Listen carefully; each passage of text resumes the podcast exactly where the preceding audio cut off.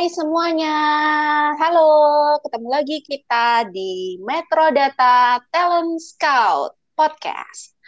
Kali ini bukan Fanny lagi yang opening, kita sudah bosan dengan suara Fanny. Nebar perang ya. Kali ini kita bertiga aja guys. Jadi di sini ada Adela atau Lala, ada Mas Hendra dan ada Fanny. Oke, kita yeah. say hi dulu sama yang lain. Hai. Halo semua. Lala ada apa dengan saya ya? Ah, gimana ya, Fan? Saya tuh bosan mendengar suara Anda. Jadi nah, ada sound opening terus. Baru dua episode loh. ya kali-kali, Fan. Ya, Oke. Okay. Jadi, di episode sebelumnya kita udah bahas tentang interview. Yes. Kita kasih bocoran dikit-dikit tentang kalau kita nginterview tuh sebenarnya apa sih yang kita cari. Ya. Tapi hmm. sekarang kita mau bahas yang sebenarnya lebih basic ya. Sebelum yeah. interview itu kan kita harus bikin CV. Hmm. Nah, sebenarnya CV hmm. kayak apa sih yang kita cari? Nah, dari ya. siapa dulu nih? Siapa yang mau curhat di sini duluan? Aku dulu deh, boleh deh. Karena ngomong-ngomong masalah CV, ya akhir-akhir ini emang banyak CV sih yang masuk ya. Asik, laku okay. banget Pak. Laris. Iya. Oh, mau mau. cuman cuman lucunya ya CV itu kalau uh, zaman aku dulu pertama kali kerja ya. Kan CV itu tahun itu... berapa? Sorry, tahun berapa? Wah, Aduh, nggak boleh ngomong tahun dong. Udah tua dong.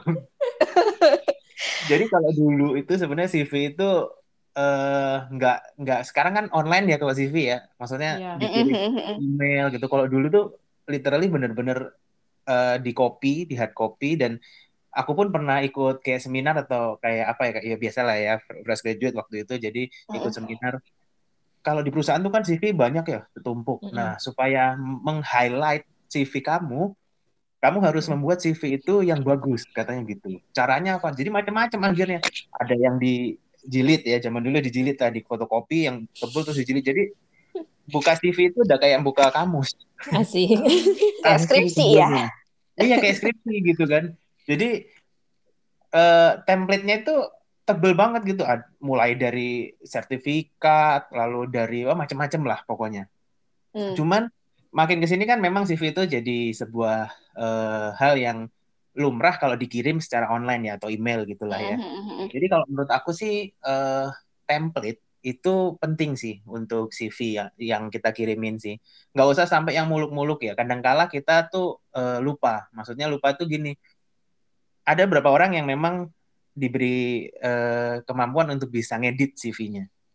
Mm-hmm. Lalu kita edit dengan template yang bagi kita sih bagus memang bagi kita yang bikin tapi mm -hmm. begitu diliatin ke orang itu jadi sulit terbaca gitu loh CV-nya. Mm. Nah jadi menurut aku sih yang pertama kalau CV itu boleh-boleh aja gitu maksudnya template-nya bagus gitu dibuat yang menarik gitu kan tapi jangan sampai template itu membuat uh, esensi dari CV kita itu ketutupan atau uh, apa ya informasi-informasi yang ada di CV kita itu ketutupan gitu. Hmm. Tapi itu sih. Betul oh. sekali. Iya, iya, iya, ya. setuju, setuju, setuju. Ya, aku tambahin sedikit ya, lah dari boleh, boleh. pendapat Hendra. Uh, dasarnya aku setuju banget gitu ya. Jadi terkadang itu anak-anak fresh graduate saking mau terlihat bedanya gitu ya, ingin menampilkan hmm, jati hmm, hmm, dirinya gitu ya. Wede mereka membuat CV malah kayak agak repot dengan template-nya gitu loh. Mm. Jadi dia mau mendesain yang bagus lah, nanti mm. ada bingkai-bingkainya lah, nanti ada yes. animenya lah, ada aksen bintang-bintang lah atau apa gitu ya. Sampai akhirnya mereka itu tidak fokus terhadap isi dalam CV-nya gitu. Nah, Padahal benar. kan kan sebenarnya kan CV itu yang dilihat pasti isinya dong gitu ya. Maksudnya iya dong. Uh, apa sih yang kalian punya gitu ya branding apa yang kalian tampilkan ke perusahaan. Nah jadi kalau menurut aku sendiri sih kayak uh, template penting gitu ya. Yes. Kamu buat CV yang kayak uh, narasi skripsi juga kan pasti nggak menarik ya. Yeah. itu kita malah kayak baca cerpen. Nah mm -hmm. tapi uh, tapi kita juga nggak boleh uh, skip terhadap isinya gitu loh ya. Seandainya kalian nulisnya typo, aku, kalau pribadi kalau lihat CV tulis typo tuh udah agak hmm, gimana gitu ya. Kayak please lah jangan typo gitu, ya, mohon ya, gitu ya. ya. Langsung seuzon ya, ini orang kayaknya nggak iya. teliti deh. Nah. nah, itu judgement yang paling gampang akan keluar juga. gitu. Nah, terus uh, bahasa kadang kan ada nih uh, kalau kita ke kampus-kampus kan suka ada pertanyaan gitu ya dari teman-teman kayak tulis CV itu harus dalam bahasa apa sih Bu? Bahasa Indonesia atau bahasa Inggris atau mungkin bahasa yang lain gitu ya Jawa bahasa atau kalbu. Sunda gitu ya. berat gitu. ya.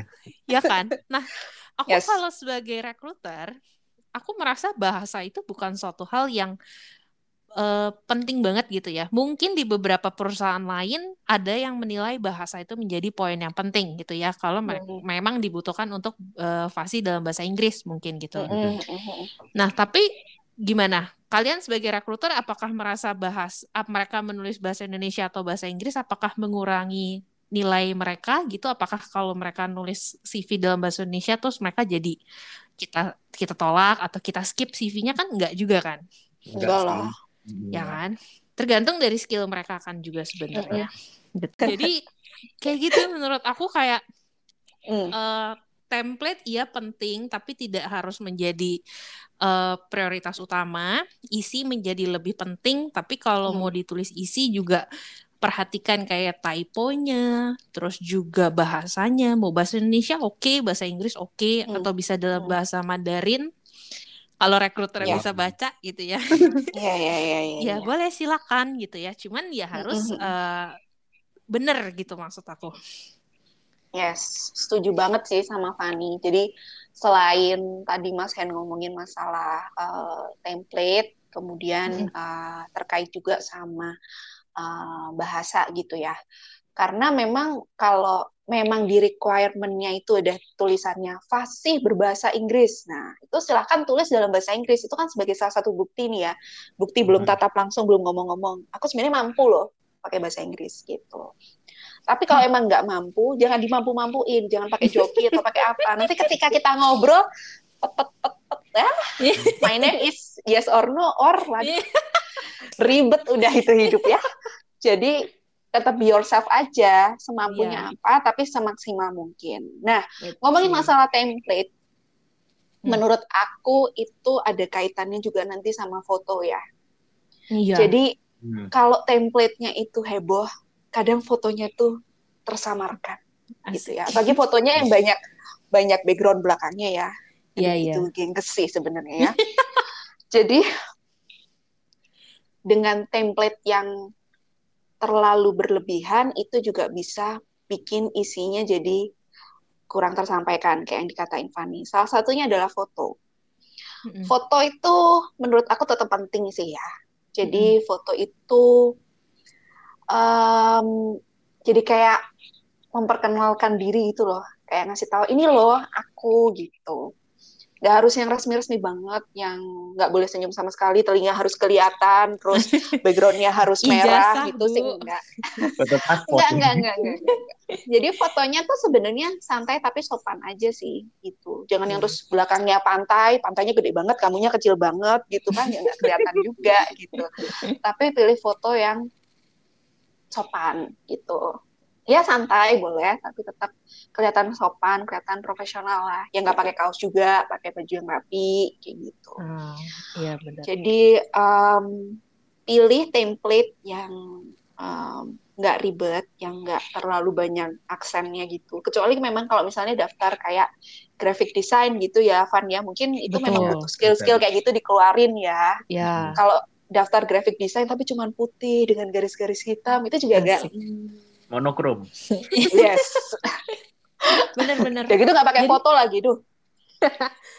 Bener. Jadi memang harus disesuaikan dengan posisinya juga sih lah. Bener banget. Mm-mm. Jadi kalau memang kalian orang desain mau menampilkan sedikit kemampuan desain kalian melalui Hmm. CV boleh silakan. Cuman kalau kita seandainya melamar di posisi eh, programmer gitu ya atau kayak accounting, administrasi Hmm. staff kayak gitu kan ya kayaknya nggak nggak usah sih. Yang penting yang penting tulisannya kelihatan dan jangan kasih saya yes. coding ya. Iya ntar dia pakai coding coding lagi. Iya. kita kan nggak bisa bacanya juga kayak ah, maaf saya belajar psikologi itu ya nggak ngerti ini apa iya kita beda dunia jadinya. Ya benar. Yes yes nah. yes, yes, yes. Uh, balik lagi ke foto tadi kan Lala uh, sempat bilang fotonya jangan terlalu heboh gitu kan ya. Mm-hmm. Nah, kalau menurut aku foto uh, foto sebenarnya foto penting gak sih untuk kalian? Hmm, menurut aku penting sih ya. Aku setuju penting.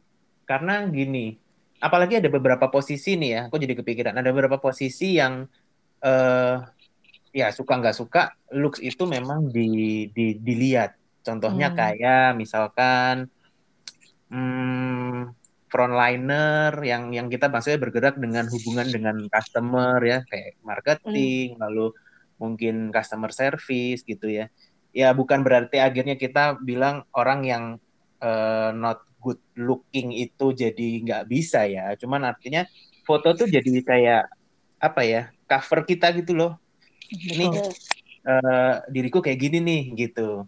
Makanya tadi kayak Lala bilang foto itu jangan sampai yang uh, terlalu ribet gitu ya.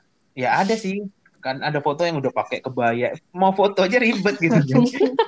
Ada aku pernah itu dapet, cantik gitu. Pak Hendra mungkin mau jadi pejabat. Satu sisi bener. Cuman jadi kayak gimana ya jadi jadi uh, bisa terkesan terkesan cantik iya tapi jadi satu sisi lagi terkesan ini ribet banget gitu loh foto hmm. gitu tapi kalau foto sendiri penting sih karena lucu iya, juga iya, ya, iya. cuma tulisan gitu udah kayak baca novel. Iya, bener sih. Mungkin secara iya. nggak iya. sadar kalau aku sendiri terkadang yang pertama kali aku lihat itu adalah foto sih. Kayak hmm. maksudnya bener-bener pertama kali ya buka file nih double klik tuk tuk tuk gitu langsung tuk. Pasti yang aku lihat itu adalah foto kayak hmm. bukan menghakimi muka orang ya. Iya, iya, iya. ini kayaknya kurang nih, kayaknya oke okay nih gitu wah, enggak, wah, enggak, wah, enggak. Kurang, kurang. Iya. Tapi uh, secara nggak sadar memang dari segala segala segala informasi yang ada itu kayak foto langsung yang pop up gitu yes. gitu kan kayak mm -hmm. oh ya oke okay nih gitu. Dan benar uh, foto itu nggak harus foto ijazah yang super formal yang pakai blazer, pakai dasi. Kalau kalian yes. punya foto yang lebih casual gitu juga nggak apa-apa. Tapi benar kata Lala bahwa foto itu harus tetap rapih gitu. Jadi jangan mm. jangan mendistract kami dengan backgroundnya ya. Setuju sih, karena foto tuh sebenarnya kayak kayak yang Fanny ngomong sih ya. Pertama kali kita klik, kita tuh kan ya pasti lebih apa ya, lebih mudah tertarik sama gambar kan sama visual mm -hmm. kan. Pasti itu dulu daripada namanya bener nggak sih? Jadi jangan langsung lihat fotonya gitu kayak oh kayak gini toh orangnya yang ngelamar ke kita misalnya iya, gitu. iya iya. Iya benar benar benar. Gitu gitu. Oke okay, oh. apalagi nih ya? Hmm, CV, CV ya? Kira-kira ini nih uh, aku ada kepikiran lah kayak sebenarnya apa apa aja sih informasi yang harus kita tulisin di CV ya kan CV hmm. apakah harus satu halaman aja atau boleh dua halaman, tiga halaman, sepuluh halaman, lima belas halaman, oh, atau kayak yang Pak Hendra sampai dijilid di spiral, okay, okay, okay. ya kan? Pakai mika gitu ya? iya. Jadi informasi apa aja nih kalau yang mau kita sampaikan di CV? Uh, eh, apa ya yang perlu ditulis di CV? Sebenarnya sih yang kita butuhin itu teman-teman menuliskan apa sesuai dengan apa yang kami butuhkan. Jadi yang harus tadi tuh pakai berlembar-lembar lah, spiral lah, apalah itu itu ya. Nanti kenalannya waktu kita interview aja, ada sedikit intermezzo kayak pengen ceritain apa tentang diri boleh. Tapi kalau di CV itu sebaiknya seperlunya aja aku pribadi sih aku senang yang cuma selembar dua lembar doang sih karena seperti yang sudah disampaikan oleh kakak Hendra tadi di awal kita tidak hanya membaca satu CV per hari ya itu banyak saudara-saudara hmm. jadi biar CV-nya lebih cepat ya prosesnya efisien di Anda dan efisien di saya. Jadi proses Anda jadi cepat dan proses saya bekerja juga jadi cepat. Win-win. menguntungkan. cepat kan? Ya, ya. jadi gitu. Terutama kayak uh, hal-hal yang terkait juga dengan skill kemudian hmm. data diri itu uh, sama paling kan uh, ada juga untuk riwayat pendidikan mungkin sedikit kali ya yeah. sama riwayat pernah bekerjanya gimana. Tolong posisinya itu yang pas ya. Jadi kita bacanya enak gitu. Jadi jangan berantakan yang rapi. Terus terutama kayak data diri tolong ditaruh di atas ya mm-hmm. jangan pernah taruh email anda di footer saya emosi baca CV kayak gitu saya sekarang mulai silinder ya mulai pakai kacamata ada kalau tuh kecil kecil banget itu alamat email Iya sih. Kadang-kadang kan O sama A itu kan jadi kelihatan kayak mirip ya. Kita nggak tahu apa sih ya kayak gitu. Jadi yang mudah aja untuk kita baca. Gitu selain, menurutku. Selain jangan ditaruh di footer, bahkan sekarang ada yang aku pernah dapat CV yang nggak ada loh data dirinya. Jadi jangan sampai lupa. Betul. Waduh. Iya benar. Dia sudah merasa terkenal sekali kali ya. itu seperti mengirim ini ya apa mengirim surat kaleng ya nah kayak bener jadi dia benar-benar cuma tadi ada nama gitu jadi uh, ya waktu itu akhirnya kita carinya lewat LinkedIn ya. Kebetulan memang hmm. ada ada ada platform yang bisa gitu kan. Tapi kan yeah. ada beberapa yang yang ya sudah deh gitu ya. Ini nggak ada nggak ada informasi gimana cara kita hubungin gitu loh. Jadi jangan sampai lupa iya, teman-teman yeah, yeah. aku mau sharing satu baru banget kejadian minggu kemarin kayaknya. Ini Wah, fresh banget. CV-nya nggak ada nama guys. Tuhan, literally belum ada diberi nama. nama dia? ada email, pokoknya email, nomor telepon, ah, pokoknya segala kontak itu dia ada, dia cantumin. Tapi CV-nya tuh nggak ada nama. Aku sampai, wow. aku scroll, scroll sedikit sedikit gitu ya. Foto baca ada, ulang, gitu. baca iya. ulang. Ya. Tapi nggak ada nama di dalam CV-nya. Aku kayak, lah ini siapa ya? Padahal profilnya bagus loh. Nah itu loh yang sayang banget ya. Kalau hmm, orangnya bener, bagus, sesuai, tapi hal-hal sepele gitu kelewatan jadi nggak bisa dihubungi. Bener. Aku jadi lucu sih. Jadi kayak ini kagak buat CV, eh kagak buat, maksudnya buat CV kagak ada nama. Padahal kan hmm. yang pertama kali lu ketik ketika buat CV apa? Nama. Nama. Alamat dulu kali ya. iya, iya. Ke skip dia. lucunya nanti waktu di telepon kan. Kita nelpon kita udah mencet gitu. Halo halo kita bingung. Ini mau manggil siapa ya? Iya. Kan ada ah, halo dengan yang tidak ada namanya. Itu lucu sih. Masa iya sih buat CV kagak ada nama gitu kan?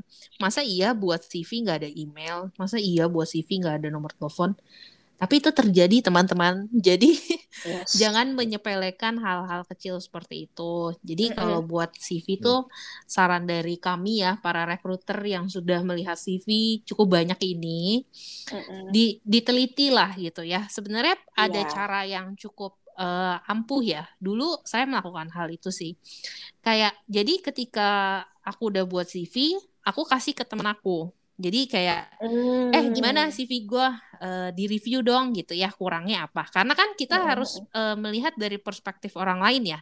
Kalau kita yeah. yang buat pasti kita merasa CV kita udah paling tepar okay. kotop ya kan gitu tapi kan orang lain melihat itu bu belum tentu berpikir hal yang sama kan jadi yes. aku coba kasih ke temen atau ke orang tua lah kayak atau ke siapalah yang terdekat gitu tapi yang nggak usah yes. kayak 100 orang gitu dikelilingi yeah. gitu nggak usah nggak usah bikin usah. story di Instagram iya. eh guys sudah jelas belum CV gue nggak perlu nggak perlu itu jadi ya yes. itu sih salah satu tipsnya juga kayak kalau udah buat CV suruh temen kamu atau siapa orang yang bisa baca terus hmm. suruh mereka review jadi kita lebih lebih yakin nih oh ternyata orang lain paham loh apa yang kita sampaikan kayak gitu iya iya iya iya bener banget aku juga waktu itu suruh adikku baca Van mm-hmm. dan akhirnya malah jadi menemukan bahwa ada uh, yang istilah-istilah yang mungkin nggak orang awam tuh paham gitu. Ya, Jadi betul. misalnya aku jelasin hmm. tentang skill atau apa gitu. Jadi aku lupa sih waktu itu jelasinnya apa. Tapi aku menggunakan sebuah bahasa yang hanya dipahami oleh orang-orang yang belajar psikologi kayak gitu. Sedangkan mm -hmm. kan user aku mungkin belum tentu juga lulusan psikologi kan. Betul. Jadi jargon ya istilahnya. Jadi mm -hmm. ya uh, gitu sih adekku yang nanya, ini apaan ya kak artinya gitu oh iya iya iya mau jadi tahu bener-bener fun jadi mungkin kita butuh uh, sudut pandang uh, yeah. yang objektif ya dari orang Betul. lain betul gitu.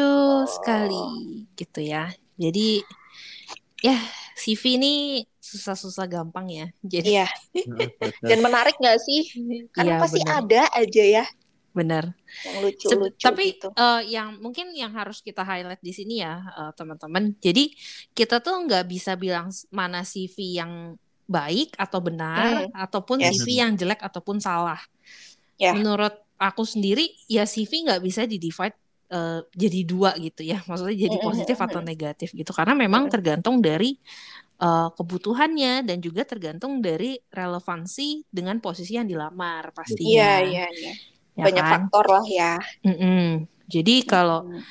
kalau kalian uh, apply pekerjaan gitu ya, ya kalau nggak dipanggil panggil atau apa, mungkin boleh ditengok juga CV-nya. Mana tahu nomor teleponnya yes. typo, mm-hmm. ya kan? Mm-hmm. Emailnya ada typo. Ya email itu kagak masuk karena emailnya salah yang ada di CV kan sayang mm-hmm. banget. Iya. Gitu. Dan kadang yang salah-salah gitu belum tentu CV-nya, maksudnya tidak sesuai dengan requirement ya, belum tentu hmm. terus jelek gitu. Seringkali tuh kadang yang gemes yaitu tadi ya sesuai dengan apa yang kita cari. Asik. Tapi kita tidak bisa mencari dia. benar-benar. ya kan, benar nggak Mas Hen? Iya, ya, benar-benar. Gitu. Ya. Nah, lah kita kan biasa terima CV sama ini ya, apa? Pernah yes. tahu cover letter kan? Lamaran lah ya. Iya. Yeah. Nah, lamaran. Di, di era Dilamar digital tiap hari begini, gitu. Nah, di era digital gini emang menurut kalian cover letter tuh perlu nggak sih kayak kalau kalau aku pribadi ya nih jujur aja nih mohon maaf nih sebelumnya aku nggak pernah baca cover letter sih kayak maksud gue cover letter kan panjang ya bu Iya, Jadi kayak saya langsung skip ke CV, oke okay, lihat ini ini ini ini ini karena kan pasti kita sudah mempunyai kriteria yang kita butuhkan kan. Walau hmm. dari pengalaman atau skill atau dari pendidikan gitu yeah. ya kita langsung melihat poin yang mau kita uh, langsung review gitu ya, review secara cepat.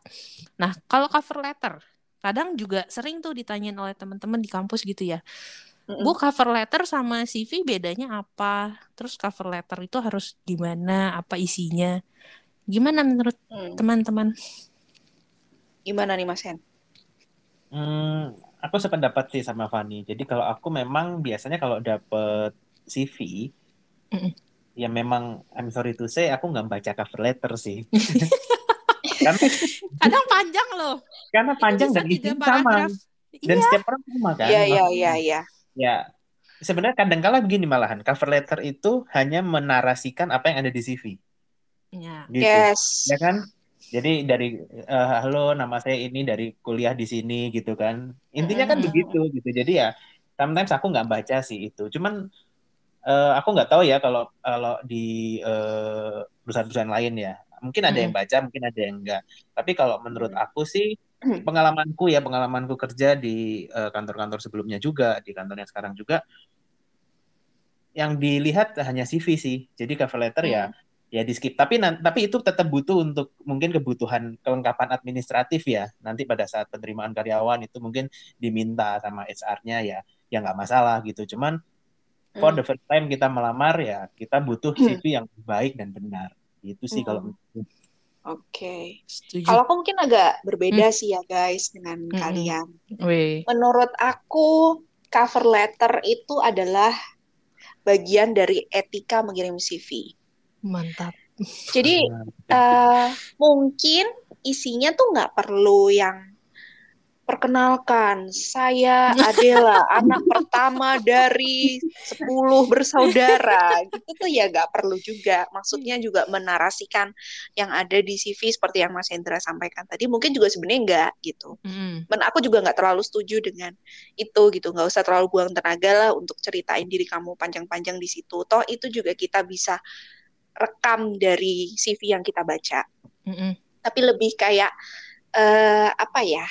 Uh, kayak opening gitu loh, teman-teman kan nggak enak ya kalau langsung ke saya tuh paling nggak suka ya Kalau terima CV. Sabar, sabar, sabar.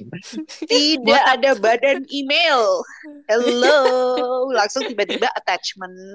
Tulisannya CV fix. Ah, fix Anda saya sebelin hari itu. Kosong maksudnya Jadi, ya? Iya, kosong. Nah, sebenarnya cover letter tuh menurutku itu lebih ke etikanya gitu sih. Lebih ke bridgingnya sebelum orang uh, ngeklik CV ya. Sebelum kita SHR ngeklik CV tapi mungkin lebih kayak singkat aja. Jadi kayak uh, dear uh, recruiter misalnya gitu. Atau dear bu siapa? Misalnya udah tahu ya. Uh, perkenalkan saya ini saya melihat lamaran gini gini gini. Uh, silahkan uh, boleh direview atau apa. Langsung gitu aja. Jadi kayak hmm. intinya aja saya melampirkan ini ini ini saya sangat tertarik untuk bisa bekerja di perusahaan ibu gitu doang jadi nggak perlu yang Ih. perkenalan lala lila gitu loh. Kak Adela kayaknya uh, ini deh Kak Adela kebalik. Itu badan email Kak Adela. itu kan badan yeah. email Kak. Nah, uh -uh. ini kita ngomong uh, cover letter. Jadi kayak uh, yang di depan yang sebelum CV itu kan kadang orang menulis nih uh, saya adalah eh saya adalah saya adalah seorang kapiten. Nyanyi dong lu saya bla bla bla bla lulusan dari ini dengan IPK hmm. lala itu cover letter tapi yang tadi iya, Kak iya. adalah jelasin itu lebih ke badan email kali maksudnya ketika kita mau mengirimkan CV itu hmm. terus kan uh, pasti kan kita sekarang kan udah digital ya jadi hmm. uh, pasti banyak kirim yang by email kan maksudnya di badan hmm. emailnya tuh jangan emailnya jangan kosong tiba-tiba kita dapat attachment gitu yes. gitu kan iya Enggak, cuman kan maksudnya sering kali kan orang meletakkan si cover letter itu di badan email gitu loh. Oh iya benar-benar. Ah, ya kan. Jadi iya, nggak ya, di attach gitu loh. Jadi di badan emailnya istilah adalah si cover letter itu. Nah, nah kalau itu eh gua Adela. Kalau itu. Kak Adela, kita jadi ricuh ya. Jangan ribut uh, ya kita di sini. Enggak, ini seru sih uh, kalau yang uh, cover letter yang ada di dalam CV gitu ya, yang nempel sama CV itu, ya nggak perlu. Kita agree itu nggak perlu ya, karena kita pasti akan langsung buka di CV. Yes. Dan email itu aku juga setuju yeah. bahwa itu perlu, karena itu yeah. Uh, ya kita email orang kan pasti ada subjeknya apa gitu iya. kan. Itu termasuk sebagai salah satu etika ngirim CV juga ya menurutku karena yeah. kan memang hmm. uh, kita kan ya pasti sebenarnya nggak ada pakem yang gimana gimana ya tiap perusahaan hmm. juga nggak yang ada kalau ngirim ke perusahaan A harus gini perusahaan B harus gini sebenarnya nggak ada sih tapi lebih yeah. ke etikanya aja sebenarnya sama aja yaitu tadi salah satu bentuk apa ya kayak profesionalisme bentuk sopan santunnya kita mau uh, apply sebuah posisi itu adalah dengan uh, itu tadi pakai kalimat bridging dulu lah di badan email yang ya, sopan, betul, yang singkat betul. pada jelas, kemudian lampirkan yang dibutuhkan. Teman-teman fresh graduate boleh juga dilampirkan transkripnya. Kalau enggak pun juga sebenarnya nggak apa-apa sih, asalkan sudah dituliskan misalnya di CV-nya. Jadi uh, saya ambil jurusan ini, uh, terus um, IPK-nya berapa. Betul. Setuju, Kak Adela. Oke, okay, jadi kita summarize sedikit ya guys hasil obrolan kita hari ini tentang CV.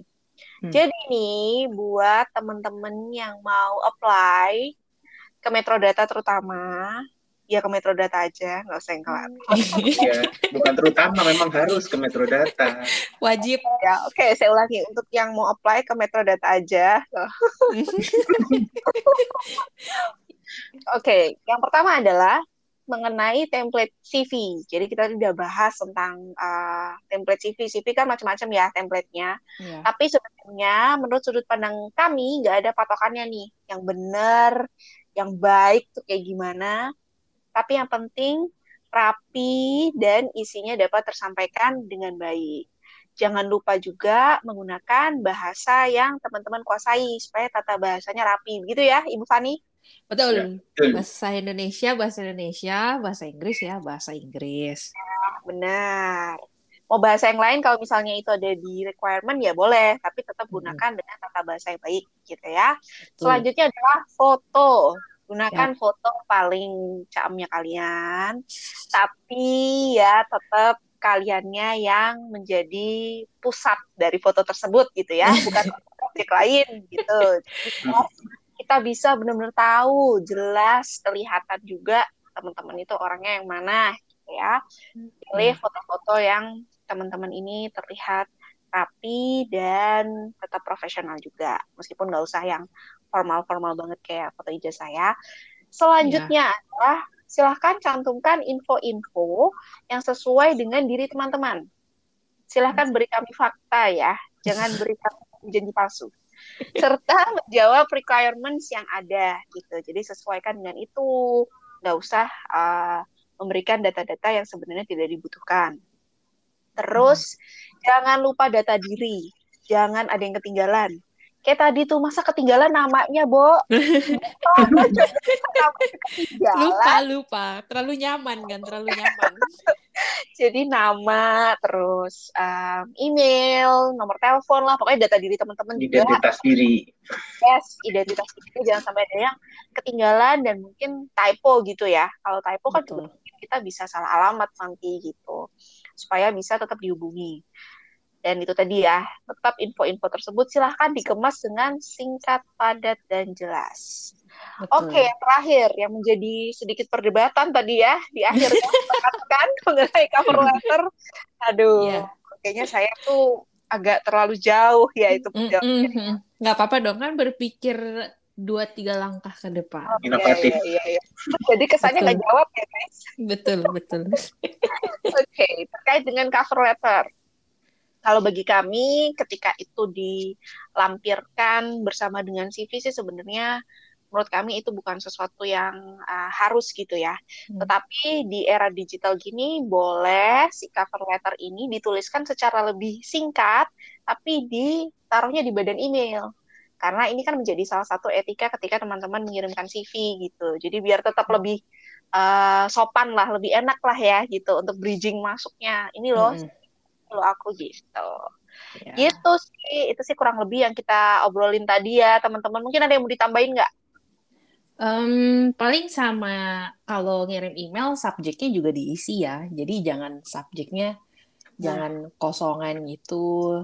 Nah biasa pada bingung tuh kayak subjeknya apa yang harus ditulis gitu ya kayak uh, mungkin lebih kepada kalau mau gampangnya mungkin lebih ke posisi yang kalian lamar terus yeah. nama lengkap kalian kayak gitu juga boleh. Gak usah yang uh, panjang-panjang sih kadang kayak ya ya nggak tahu sih. Ya ya ya ya ya setuju setuju setuju. Karena kadang juga di cover letter atau di badan email cuman menuliskan kalau ya saya mendapat informasi bahwa di perusahaan Anda membuka lowongan.